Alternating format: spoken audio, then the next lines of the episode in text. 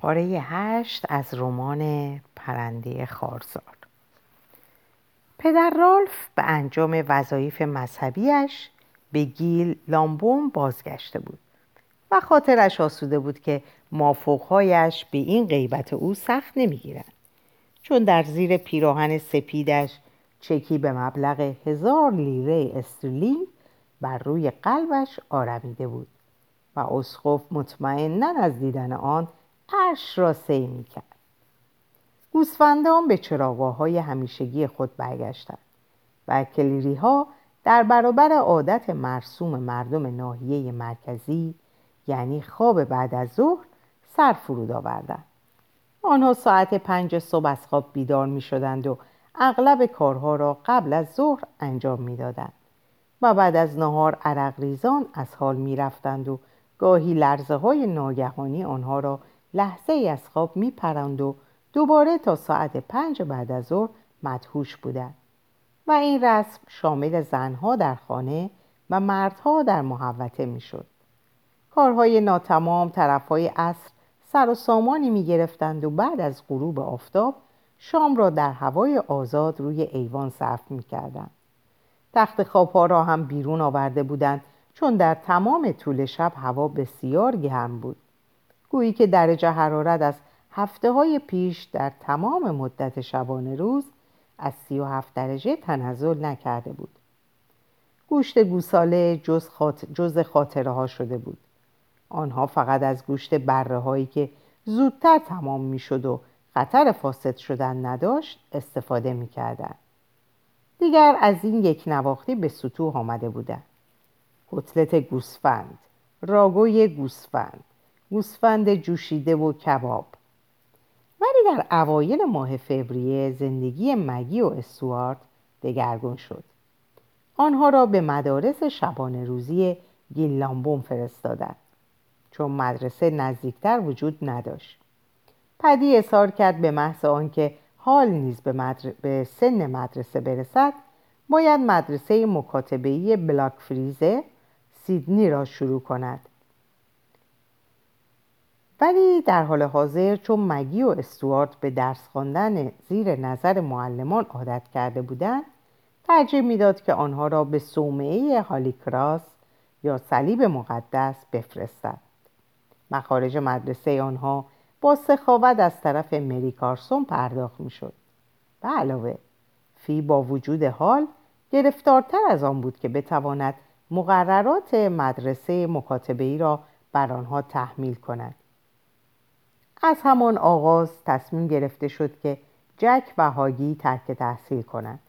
چون دروگیدا به آنها احتیاج داشت و تنها زمین برای آنها جالب بود.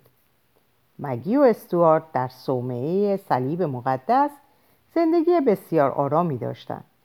بعد از دشواری های زندگی در دروگیدا و مخصوصا در مقایسه با مدرسه ساگرت هارت و هاین زندگی در این محیط بسیار دلپذیر می نمود. پدر رالف به گوش راهبه ها رسانده بود که این دو بچه تحت سرپرستی او هستند و عمه آنها ثروتمندترین زن ناحیه ولز تازه جنوب است. بنابراین حجب مگی به تقوا تعبیر گشت و احتیاج استوارت به انزوا و عادت خیره گشتن او به خلع لقب یک مقدس برایش به ارمغان آورد. در حقیقت صومعه جای واقعا آرام و تعداد شاگردان بسیار معدود بود. چون خانواده های ثروتمند که قدرت مالی داشتند بچه هایشان را سپار شبانه روزی کنند بی هیچ تردیدی سیدنی را بر گیلامبون ترجیح می‌دادند. سومه سرشار از عطر گل و روغن بود و راهروهای باریک با سقف بلند داشت. صداها خفه و آهسته بود. و زندگی در پس پرده تور سیاه نازکی جریان داشت ترکهی در کار نبود کسی سرشان داد نمی‌کشید و پدر رالف اغلب آنجا بود او مرتب به دیدارشان می آمد و در منزلش از آنها پذیرایی می کرد.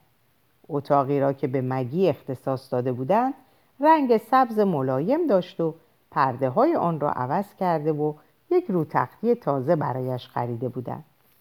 استوارت در اتاقی که اول به رنگ کرم بود و بعد آن را به رنگ قهوه‌ای درآوردن میخوابید. فکر خوشبختی و رضایت او ذهن کشیش را چندان به خود مشغول نمی‌کرد.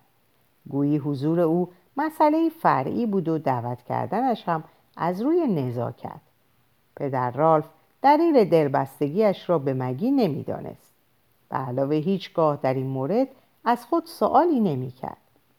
نخستین بار که او را در ایستگاه قبارالود شاید به خاطر دختر بودنش جدا افتاده از سایر اعضای خانواده دیده بود ترحم و شفقتی در دل به او احساس کرده بود. ولی در مورد فرانک که او نیز از جمع خانواده جدا افتاده بود کشیش توجه ابراز نمی‌کرد چیزی در وجود فرانک توجه و علاقه را از خود میراند دلی تاریک و روحی بدون روشنایی درون. و مگی؟ مگی بیان که کیشیش علتش را بداند بر او تاثیر میگذاشت. رنگ موهایش سهرنگیز بود و حالت چشمایش با اینکه نگاه زیبای مادرش را به خاطر میآورد گویاتر و جذابتر بود و از همه بیشتر شخصیتش او را فریفته خود کرده بود. شخصیتی که از نظر کیشیش نزدیک به زن کمال مطلوب او بود. مطیع و با این همه مقاوم. در سرشت مگی تقیان و نافرمانی جایی نداشت. همش نرم و اطاعت محض بود و مسلما تمام عمرش او با همین خصوصیات در محدوده سرنوشت زنانش تکامل میافت با این همه این دلایل برای توجیه ستایش او نسبت به مگی کافی نبود. اگر او به شیوه عمیقتر علت این دلبستگی را در خویش جستجو می‌کرد شاید پی می برد که احساس او به دخترک آمیخته غریبی است که از عوامل زمان، مکان و خصوصیات شخصی او. هیچکس به دخترک اهمیتی نمی‌داد و این موضوع در زندگی او خلایی به وجود آورده بود.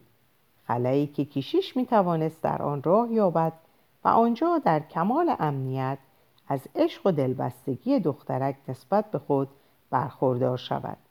چون او هنوز دختر بچه بیش نبود و هیچ گونه خطری برای شیوه زندگی یا حسن شهرت او به عنوان کشیش نداشت.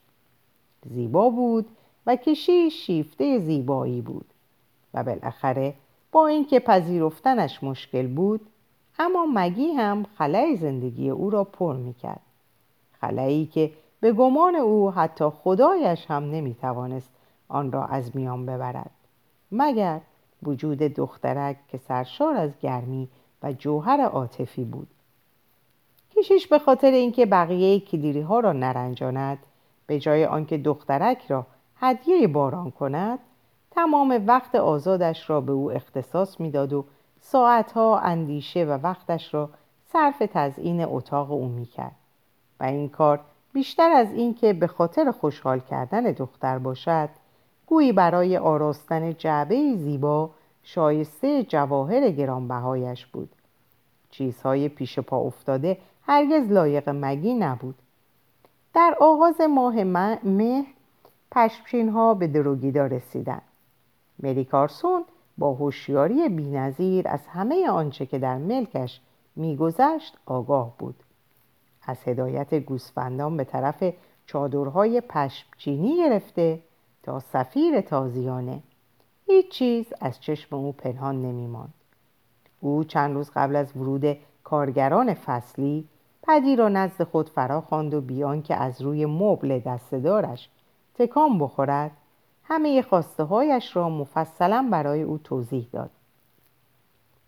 پدی که به روش پشمچینی در زلاند نو خو گرفته بود در آغاز از وسعت سایبان 26 قسمتی پشمچینی در شگفت شده بود و اینک بعد از گفتگو با خواهرش طوری گیج شده بود که کارها و ارقام در مغزش میچرخیدند.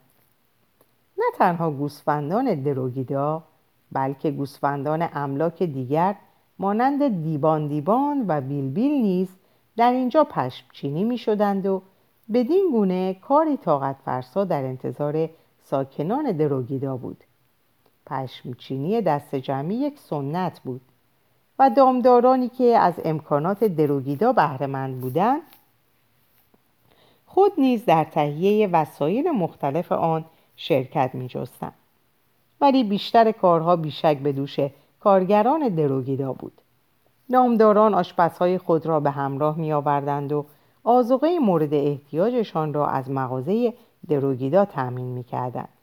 ولی تهیه آن همه آزوغه خود مشکلی بزرگ بود. ساختمان های چوبی کهنه که به آنها اختصاص یافته بود آماده شدند و آشپزخانه ها و حمام ها را تمیز کردند. کمتر ملکی به اندازه دروگیدا آنقدر در برابر پشچین ها سخاوت به خرج می‌داد. ملک دروگیدا به مهمان نوازی و شهرتش به عنوان ملک معروف افتخار می‌کرد و چون این تنها فعالیتی بود که مری کارسون با سایر مالکان منطقه در آن شرکت, شرکت می جست در مخارج آن هیچ گونه امساکی روا نمی داشت.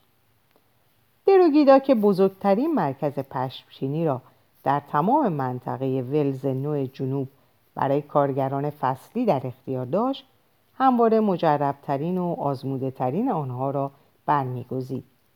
کارگرانی مانند جاکی، هاو، بیش از 300 هزار گوسفند را پشچینی می کردند و سپس کارگران بسته ها را بر کامیون کهنه فورد پیمانکار جای می‌دادند و خود رهسپار کار جدید می شدند. فرانک از پانزده روز پیش به خانه باز نگشته بود. او همراه با دامدار پی پیت ملقب به بشکه یک گله سگ دو اسب و یک گاری دوچرخه سبک سبک برای سبک برای حمل آزوقه که با اسبی لاغر و چموش کشیده می‌شد به دورترین محوطه های محصول سمت غرب رفته بود. تا گوسفندان را بازگرداند و در راه بازگشت به تدریج آنها را از هم جدا کرده و دستبندی کند. کاری کند و خسته کننده که به هیچ وجه تشابهی با جمعآوری سریع گوسفندان به هنگام سیل نداشت هر فضای محصور محوطه پرچینداری مختص به خود داشت که در آن گوسفندان را دستبندی و علامت گذاری می کردن.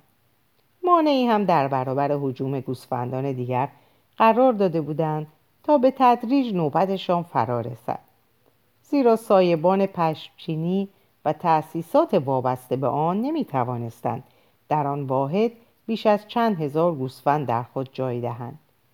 زندگی تا هنگامی که کار پشمچین ها به اتمام نرسیده بود بسیار مشکل بود و آمد و شدهای پیاپی برای جابجایی گوسفندان پشمچینی شده با گوسفندانی که هنوز از زیر تیغ نگذشته بودند ادامه داشت.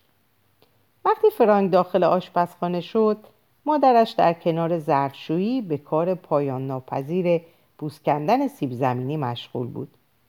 او با شادمانی گفت مامان من برگشتم. فی به سوی او برگشت و حرکتش برآمدگی شکمش را مشخص کرد. دو هفته ای که فرانک در خارج از خانه گذرانده بود نگاهش را نافذتر کرده بود. آه خدای من. چشمان مادرش شعفی را که دیدن او در آنها به وجود آورده بود از دست داد و چهرهش از شرم گلگون شد و دستش را گویی برای پنهان کردن چیزی که لباسها قادر به پوشاندنش نبودند روی پیشبند پف کردهش قرار داد.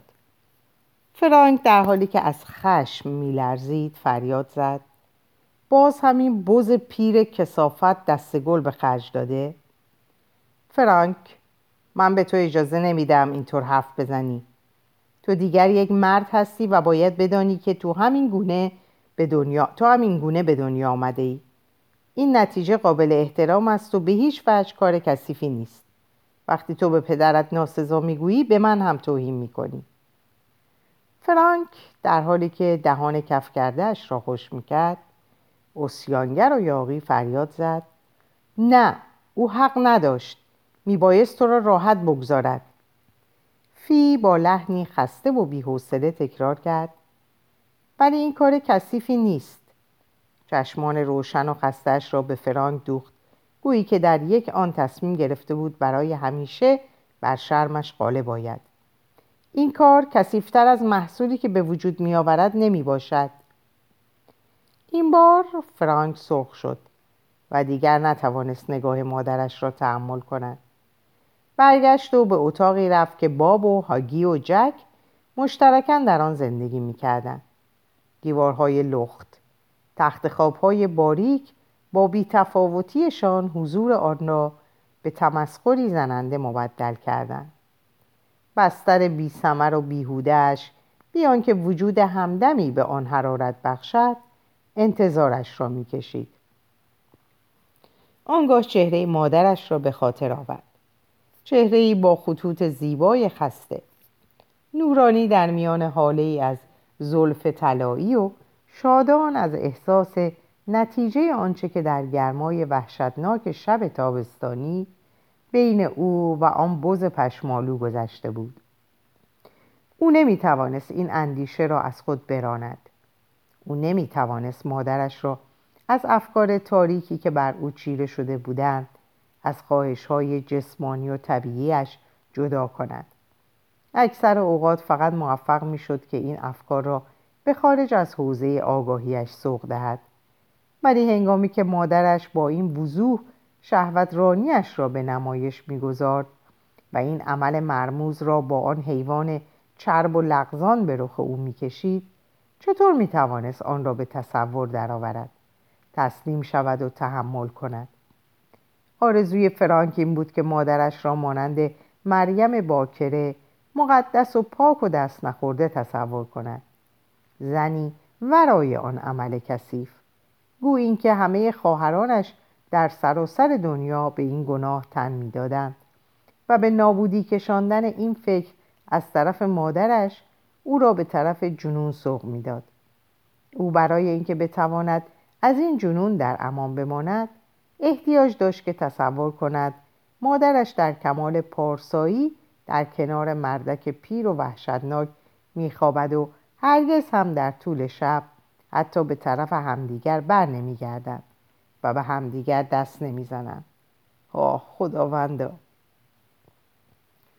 صدای فلزی او را به خود آورد و مشاهده کرد که بی اراده میله مسی سر تخت را با دستانش له کرده و گفت حیف که تو پدرم نیستی. فی از آستانه در صدایش کرد. فرانک او چشمانش را به سوی مادر برگردان چشمانی سیاه درخشان و مرتوب مانند زغالهای باران خورده. برو لند کنان گفت. بالاخره میکشمش. فی در حالی که کنار تخت می نشست گفت و مرا هم در همان حال خواهی کشت. او با هیجانی که از یک امید سرچشمه می گرفت به سرعت جواب داد نه تو را آزاد خواهم کرد. فرانک من هیچ وقت نمی توانم و نمی خواهم آزاد باشم.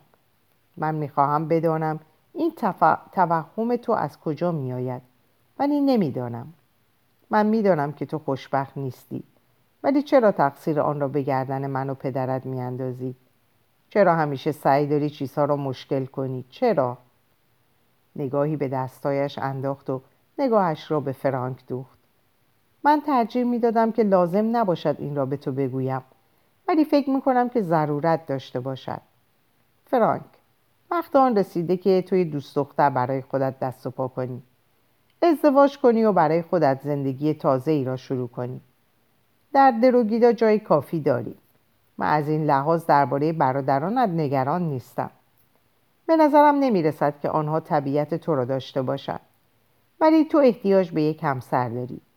و وقتی ازدواج کردی دیگر وقت پیدا نخواهی کرد که به من فکر کنی. فرانک سرش را از مادرش برگردانده بود و حاضر نشد با او روبرو شود. فی بیش از پنج دقیقه نشست و امیدوار بود که فرانک چیزی بگوید. سپه سپس آه کشید. بلند شد و از اتاق خارج شد. فصل پنجم. پس از عزیمت پشمچین ها هنگامی که منطقه در خواب زمستانی فرو می رفت جشن سالانه گیلامبون با مسابقات اسدوانی در هوای آزاد آغاز شد. این مهمترین واقعه در تقویم جشنهای سالانه محسوب می‌شد. و جشنها به مدت دو روز طول می‌کشید. حال فی برای شرکت در این جشنها چندان مساعد نبود و پدی مجبور شد همراه مری کارسون رولز رویس را تا گیل لامبوند براند. بدون برخوردانی از پشتیبانی زنش که همیشه موفق می‌شد مری کارسون را به سکوت مطلق وادارد. پدی متوجه شده بود که تنها حضور فی به دلایلی ناشناخته خواهرش را خاموش می کند و او را در وضعیتی پایین تر قرار می دهد. همه آماده رفتن به جشن بودند. پسرها که در صورت نداشتن رفتاری شایسته به مرگ تهدید شده بودند همراه با پت، جیم، تام، خانم اسمیت و خدمتکاران در کامیون جای گرفتند. ولی فرانک صبح زود با فورد تی عزیمت کرد. بزرگترها بایستی شب را در شهر بگذرانند تا بتوانند در مسابقات شرکت کنند. مری کارسون به دلایل شخصی دعوت پدر, پدر رالف را برای گذراندن شب در خانه او رد کرد. ولی به پدی و فرانک سفارش کرد که دعوت او را بپذیرند. کسی ندانست که کارگران و تام باغبان شب را کجا گذراندند. ولی خانم اسمیت مینی و کت نزد دوستانش در گیلی اقامت کردند. حدود ساعت ده پدی خواهرش را تا بهترین اتاق که هتل امپریال در اختیار داشت مشایعت کرد و سپس به بار هتل رفت و در آنجا فرانک را دید که ایستاده بود و لیوانی آبجو در دست داشت با مهربانی به او گفت آبجوی بعدی رو مهمون من باش من باید قبل از شروع مسابقات ام مری را برای مهمانی نهار در فضای آزاد همراهی کنم و بدون وجود مادرت برای تحمل این مشکل احتیاج به دلگرمی دارم. غلبه کردن بر عادت و ترس تا هنگامی که واقعا سعی کنیم از زیر سلطه اون بیرون بیایم کاری بس دشواره. فرانک متوجه شد که قادر به نشون دادن عکس دلخواهش نیست و نتونست در مقابل همه افراد حاضر در بار محتویات گیلاسش رو روی صورت پدرش بپاشه. بنابراین آنچه را که در لیوانش مونده بود لاجرعه سر کشید. لبخندی زورکی تحویل داد و گفت متاسفم بابا من با رفقام قرار دارم. خب پس برو. ولی بیا اینو بگیر و خرجش کن. اگه مس کردی طوری رفتار کن که به گوش مادرت نرسه. فرانک به اسکناس پنج لیره‌ای که پدرش کف دستش نهاده بود نگاهی کرد. در حالی که آرزو می‌کرد که اونو تیکه تیکه کنه به صورتش پرت کنه ولی یک بار دیگه عادت بر اون چیره شد. اونو تا کرد و در جیبش گذاشت و از پدرش تشکر کرد و آهسته بارو ترک کرد. پدی بهترین لباسش رو به رنگ آبی با جلیقه دکمهدار پوشیده بود. زنجیر طلایی که از یک طرف به ساعتش وصل بود و از طرف دیگه با تکه کوچکی از طلای کشف شده از مزرعه زرخیز لاورنس مزین بود دستی به یقه آهاریش کشید و در جستجوی چهره آشنا نگاهی به اطراف بار در طول نه ماه اقامتش در دروگیدا ندرتا به شهر اومده بود ولی موقعیتش به عنوان برادر مری کارسون و وارث فرضی اون از عزت و احترام مخصوصی در هر یک از دیدارهاش از گیلی براش به ارمغان آورده بود و همه اونو میشناختن. مردان بسیاری او رو به نوشیدن مشروب دعوت کردند و به زودی او خود را در جمعی دوستانه یافت و فکر فرانک را از مغزش خارج کرد. موهای مگی به صورت دو تناب کلفت مزیم به دو روبان آبی بافته شده بودند. با وجود ثروت مری کارسون هیچ راهبه ای حاضر نشده بود گیسوان اونو با حلقه های مجعد آرایش بده. اون در حالی که روپوش سرمه‌ای مخصوص شاگردای شبانه روزی سکرتارت رو به تن داشت به دنبال یه راهبه چمنهای سومه رو طی کرد اونها به طرف خونه کشیش رفتن و اونجا راهبه اونو به خدمتکار رالف که مگی رو میپرستید سپرد. کشیش از این همه علاقه خدمتکارش به مگی دچار تعجب بود. چون آنی معمولا هیچ گونه علاقه به دختر بچه ها نداشت و همیشه از اینکه خونه کیشیش به مدرسه نزدیک بود شکایت داشت. و وقتی علتش رو پرسیده بود اون جواب داده بود اوه به خاطر اینه که موهاش هم رنگ اصله درست هم رنگ شراب افسانه‌ای فرشتگان. کیشیش به شوخی گفته بود اوه آنی موها که جون ندارن. شما نمی‌تونید موجودی رو به خاطر رنگ موهاش دوست داشته باشید و به دنبال اون آنی به کمک زبان اسکاتلندیش وارد چنان بحث پرهیجانی شده بود که کشیش ترجیح داده بود بیشتر پافشاری نکنه. گاهی اوقات بهتر بود که سعی نکنه زبان مخصوص آنی رو بفهمه و به اون چی که اون میگه وقعی نگذاره. اگر آنی شفقتی نسبت به مگی احساس می‌کرد اون نمی‌خواست بدونه که این ترحم بیشتر به آیندهش معطوفه تا گذشتش فرانک وارد شد. هنوز از برخوردی که در بار با پدرش داشت به خود میلرزید و در حالی که دستش رو به سوی مگی پیش می‌برد گفت بیا مگی من تو رو به جشن می‌برم. پدر رالف پیشنهاد کرد چطور من هر دوی شما رو به جشن ببرم؟ مگی درس در دست دو مردی که عزیزشان می داشت در عرش سیر می کرد. جشن در ساحل بارون در کنار میدان از سواری برپا شده بود. با وجودی که از جاری شدن سیل شش ماه, شش ماه میگذشت زمین هنوز کاملا خوش نشده بود و لگت های شرکت کنندگان اون رو به ورته پرگلولای مبدل کرده بود.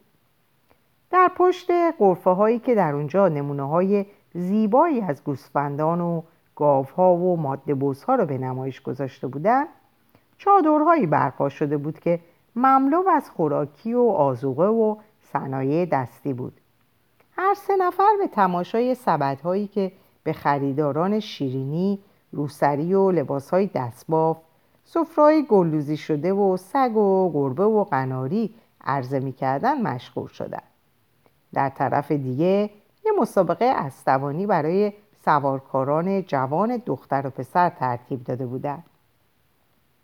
اونا سوار بر مرکبهایی با دم کوتاه شده و در برابر هیئت داوران که به نظر مگی خودشون شبیه اسبا بودن دو فیله می‌رفتن زنان سوارکار ملبس به لباس سوارکاری با کلاههای بلند که طور نازک اطراف اونها با کوچکترین وزش نسیم تکون می‌خورد روی یه طرف اسب نشسته بودن مگی با خودش فکر کرد. چطور زنی می‌تونست در چنین وضعیت ناپایداری بر اسب قرار بگیره و با این طرز لباس و آرایش بتونه تندتر از معمول بتازه؟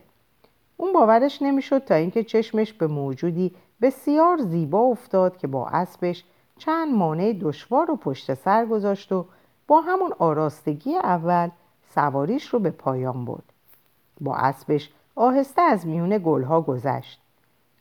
افسار اسب رو کشید و متوقف ساخت و راه رو بر مگی و فرانک و پدر رالف سد کرد. ساق پاهاش رو که به چکمه سیاه براغی آراسته بود از خمیدگی داخل زین آزاد کرد و مگی مشاهده کرد که اون واقعا بر یک طرف اسب سواره. سوارکارانه مغرورانه دستهاش رو که دستکش داشت دراز کرد و گفت پدر رالف لطف بفرمایید و کمکم کنید تا از اسب پیاده شم. کیشیش بازوها رو بالا برد و دستاشو در کمر اون حلقه کرد و در حالی که زن جوون کف دستاشو روی شانه اون قرار می‌داد با حرکتی نرم و چابک اون رو روی زمین گذاشت و به محض اینکه پاشنهاش زمین رو لمس کرد اون رو رها کرد. افسار اسب رو به دست گرفت و در کنار دخترک که به هیچ زحمتی پا به پاش میومد به راه افتاد و با بیتوجهی آشکاری از زن جوان پرسید فکر می‌کنید در مسابقه مسافت برنده شید دو شیز کارمایل کارمایکل؟ اون چهره در هم کشید. جوان و بسیار زیبا بود و این رفتار توأم با بیاعتنایی کشیش قیزش رو در آورده بود. امیدوارم که جایزه را از دست رقبایم بربایم ولی دوشیز هوپتون و خانم آنتونی کینگ حریفای خطرناکی هن. ولی من مسلما در مسابقه رام کردن برنده خواهم شد. بنابراین حتی اگر مسابقه مسافت رو نبرم چیزی هم به هم نمی‌خوره. اون طرز بیانی بینقص داشت و با عبارت پردازی ساختگی که مختص دختران جوان متشخص بود سخن می‌گفت. به حدی که در سخنانش کوچکترین نشونه از حرارت یا حالتی که به صداش جلوه دیگه ببخشه احساس نمی‌شد. پاسخ پدر رالف نیز به همان اندازه حالتی ساختگی داشت. بی هیچ نشانی از زیر و بم جذاب لحچه ایرلندی گویی که وجود دخترک اونو به موقعی برگردونده بود که خود او نیز به همین طرز سخن می‌گفت مگی کنجکاو و تحت تاثیر سخنان حساب شده ای که میون اونها رد و بدن می‌شد ابرو در هم می‌کشید و درک نمی‌کرد چه چیزی در پدر رالف متفاوته. فقط می‌فهمید که تغییری در اون روی داده و این تغییر اصلا براش خوشایند نبود. اون دست فرانک رها کرد زیرا که مشکل بود که هم در کنار همه در کنار هم را برن. وقتی اونا به کنار یک برکر وسیع رسیدن فرانک در پشت سر اونها حرکت می‌کرد. تقریبا یه مرداب بود. چشمان پدر رالف در حالی که آب رو مینگریست به هم می‌خورد و میدرخشید. سپس به سوی مگی که هنوز دستش رو در دست داشت برگشت و با چنان ملاطفت آشکاری به طرف اون خم شد که از چشم دوشیزه کارمایکل پنهان نموند مخصوصا که از این حرارت و مهربانی در گفتگوی معدبانش با اون اثری نبود. مگی کوچولوی عزیزم من شنل ندارم و نمی‌تونم برای شما نقش سروالتر رالی رو بازی کنم. و در حالی که افسار اسب رو به دست دختر جوان می‌داد اضافه کرد امیدوارم از من نرنجید دوشیز کار مایکل عزیز. ولی من نمی‌توانم به دختر کوچولوی محبوبم اجازه بدم که کفشاشو خیس کنه. با من هم عقیده هستید؟ او مگی رو بغل کرد و برا افتاد. در حالی که دوشیزه کارمایکل با یک دستش دامن سنگینش رو بالا گرفته بود و با دیگر دستش افسار اسب رو می‌کشید و به سختی بدون هیچ گونه کمکی برای گذشتن از مرداب در میان گلولای قدم برمیداشت. صدای خنده زنگدار فرانک که در پشت سر اونها میومد خلق و کوی سوارکار جوان رو به هیچ وجه بهبود نبخشید و به محض اینکه به اون طرف به برکه رسیدن به طور ناگهانی اونا رو ترک گفت. وقتی پدر رالف مگی رو بر زمین گذاشت فران گفت تصور می‌کنم با کمال میل حاضر به کشتن شما باشه. اون از این طرز برخورد بیرحمانه کشیش با دختر جوان شگفت زده شده بود.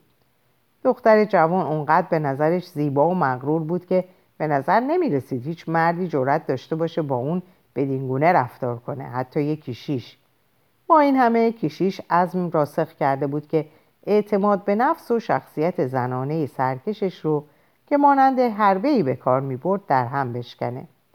گویی کشیش از او و هر آنچه که زن جوان نمودار آن بود نفرت داشت. فرانک فکر کرد دنیای زنها رمز سهرامیزیه که هیچگاه فرصت پی بردن به اون براش پیش نیامده بود. اون هنوز تحت تاثیر سخنان مادرش آرزو می‌کرد که کاش دوشیزه کارمایکل به اون توجه می‌کرد. پسر ارشد کلیری ها وارث مری کارسون. ولی دختر جوان حتی حضور اونو احساس نکرده بود و همه توجهش به کیشیش معطوف بود. پدر رالف با لحنی تمسخرآمیز گفت نگران نباشید او دوباره از سر خواهد گرفت. اون دختر ثروتمندیه و به همین جهت یک شنبه آینده در کلیسا با خودنمایی یک اسکناس دهلیرهی در سینی اعانه خواهد گذاشت. از حالت چهره فرانک خندش گرفت. من خیلی از شما مسنتر نیستم پسرم. ولی برخلاف حرفم با درگیری های دنیوی آشنایی کامل دارم. به من خورده نگیرید و اینو به حساب تجربهم بگذارید. اونا میدون از سواری رو پشت سر گذاشته بودن و به قسمت نمایشات و بازی ها می رسیدن. همه چیز برای مگی و فرانک محصور مسحور کننده بود. پدر رالف مبلغ گزاف پنجاه شیلینگ به مگی داده بود و فرانک پنج لیره داشت و احساس اینکه آدم برای ورود به همه این مکانها پول کافی در جیب داشته باشه احساسی سرمست کننده بود. جمعیت به هم فشار می آوردن و بچه ها به هر طرف می دویدن و چشمانشون به نوارهای رنگی که جلوی چادرهای ریشهدار چسبونده بود خیره می‌شد. چاخترین زن دنیا قویترین مرد جهان. اونا بی که توجه به فلس های کهنه پری دریایی و لبخند بیدندون مار کبرا داشته باشند پنیای خود رو در چادرها خرج می‌کردن و هیجان زده بودن. در انتهای محوطه چادری بزرگ سر برافراشته بود. در جلوی اون سکوی وسیع قرار گرفته بود و در عقب به سراسر دیوار پارچه‌ای که روی اون اندامهایی با حالت تهدیدآمیز نقاشی کرده بودند دیده می‌شد. مردی بلنگو در دست خطاب به مردم ساده که ازدهام کرده بودند می‌گفت آقایون گروه بکس بازی معروف جیمی شرمن رو به شما معرفی می‌کنم هشت نفر از بزرگترین قهرمانان جهان هر کی از میون شما بخواد شانسش رو بیازماید و برنده شود یک کیسه پول جایزه تعلق خواهد گرفت. زنان و دختران با همان شتابی که مردان هجوم می آوردن دور شدند. بکس بازان با همان شکوه و جلالی که گلادیاتورها در سیرکوس ماکسیموس نمایش می‌دادند بر سکو رژه رفتند و اون وقت دستها به کمر پاها از هم باز سینه ها به جلو داده و در برابر جمعیت پرهیاهو با فریادهای تحسین انگیزشان بی حرکت ایستادند. مگی تصور می‌کرد که آنها لباس زیر بر تن دارند چرا که شلوارهای چسبانی که تا زیر زانو می‌رسید و پیرنهای کشباف به رنگ خاکستری به تن داشتند. روی سینه آنها با حروف بزرگ عبارت گروه جیمی شرمن نوشته شده بود. هیچ کدوم از اینها هم قد, هم قد نبودن. بعضی بلندقد و بعضی کوتاه بودند تعدادی هم متوسط القامت ولی همگی هیکلایی ورزیده داشتند با نوعی چابکی و سهولت با همدیگه به خنده و گفتگو مشغول بودند گویی این قبیل مسابقات برای آنها امری عادی بود. و در حالتی که جسم می‌گرفتن و عضلاتشون رو منقبض می‌کردن و وانمود می‌کردن که این غرور هیچ گونه لذتی به اونها نمیده. مردی با صدای نکرش فریاد زد. حالا کی می‌خواد حریف باشه؟ جمع شید بچه ها کی می‌خواد شانسش رو امتحان کنه؟ دستکش های بکس رو دست کنید و پنج لیره برنده فرانک فریاد زد. من من. خودش رو از دست پدر رالف خلاص کرد و ساده لوحان اطراف رو که از دیدن قد کوتاهش خندهشون گرفته بود با شادمانی اونو به طرف سکو هل دادن. ولی مردک گذافگوی روی صحنه حالت جدیش رو از دست نداد. یکی از افراد گروه با حالتی دوستانه دستش رو به سمت فرانک دراز کرد و اونو برای بالا رفتن از نردبون سکو کمک کرد. بی خودی نخندید آقایون. اون بلنقد نیست. ولی اولین کسیه که حاضر شد دست و پنجه نرم کنه. در دعوا تنها قد و اندازه سگ به حساب نمیاد. بلکه چیزی رو که در چنته داره مهمه. خب این پسر کوچولو جرأت کرده شانسش رو امتحان کنه. پس ای زورمندان قوی هیکل منتظر چی هستیم بیایید و تا آخر در مقابل یکی از قهرمانان جیمی شرمن دوام بیارید و پنج لیره برنده شید. به تدریج تعداد داوطلبان زیاد می‌شد. جوانک ها در حالی که با خجالت لبه کلاهشون رو میمالیدن نگاه های دزدانه به حریف های بکس بازی که در کنارشون ایستاده بودن مینداختن پدر رالف که در تب مشاهده بقیه وقایع میسوخت با تأسف فکر کرد که بهتر بود مگی رو اونجا دور کنه. اونو بلند کرد و روی پاشنه پا چرخید. ولی مگی شروع به داد و فریاد کرد و هرچی از اونجا بیشتر دور می شدن فریاداش بلندتر می شد. مردم به طرف اونا برگشته بودن و این به حسن شهرت کشیش لطمه می‌زد. گوش کن مگی من نمی‌تونم تو رو به داخل چادر ببرم پدرت تیکه تیکم می‌کنه و حقم داره مگی با تمام وجودش فریاد می‌زد و لگت میپرون و تلاش می‌کرد گازش بگیره من می‌خوام با فرانک بمونم من می‌خوام پیش فرانک باشم کشیش زیر لب گفت اوه به جهنم. و در حالی که در برابر این وضعیت سر فرود می آورد دست در جیبش کرد. چند سکه از اون بیرون کشید و برای اطمینان اینکه یکی از برادرای مگی در حول و حوش نباشه نگاهی به اطرافش انداخت و به طرف چادر رفت. فروشنده بیریت بیلیت درون باجه با تعجب فراوان قر کنان گفت پدر این نمایش مناسب بچه ها نیست. اگه شما راهی سراغ دارین که اونو اینجا دور کنید بیون که پلیس گیلی ما رو به جرم اقدام به اقفال دختر بچه ها دستگیر کنه با کمال میل اونو خواهم برد. ولی برادرش قبول کرده که دستکش بکس به دست کنه. و اون اصلا حاضر نیست در چنین شرایطی برادرشو که می‌خواد با بکسورهای شما مبارزه کنه تنها بذاره. مرد شونه بالا انداخت و گفت والا پدر من با شما یکی به دو نمی کنم داخل شید. ولی سعی کنید اینو آروم نگه دارید. آه به خاطر خدا پولتون رو نگه دارید. جیمی هرگز قبول نخواهد کرد. چادر پر بود از مردان و پسرانی که در جلوی سکوی مرکزی ازدهام کرده بودند. پدر رالف در حالی که مگی رو محکم چسبیده بود در قسمت عقب در کنار پرده پارچه‌ای جایی دست و پا کرد. فضای سالن از دود و بوی خاک خاکره‌ای که برای جذب گلولای پاشیده بودن سنگین بود. فرانک دستکش در دست اولین کسی بود که امروز در مسابقه شرکت می‌کرد. به ندرت اتفاق میافتاد یکی از تماشاچیان که در مسابقه شرکت کرده بود بتونه تا آخر در مقابل بکسورا مقاومت کنه. البته اینا بهترین بکسورای جهان نبودن. ولی جزء با ارزشترین بکسورای استرالیا محسوب می شدن. فرانک با قد کوتاهش بایستی با یک قهرمان مگس وزن دست و پنجه نرم کنه اون با سومین ضربه مشتش حریف رو به خاک افکن و سپس نبرد با یکی دیگر رو پیشنهاد کرد انگامی که سومین مبارزش رو به پایان می برد خبر مانند مشتی پودر به همه جا پخش شد و چادر مملو از جمعیت دیگه حتی یه جای خالی هم نداشت. اون خیلی کم ضربه خورده بود و چند مشتی هم که دریافت کرده بود غیر از اینکه خونش رو بیشتر به جوش بیاره تأثیری بر اون نذاشته بود. برق جنونی در چشماش میدرخشید و خشمی که از دیدن رقباش که چهره پدی رو در نظرش مجسم می‌کرد بر اون چیره می‌شد.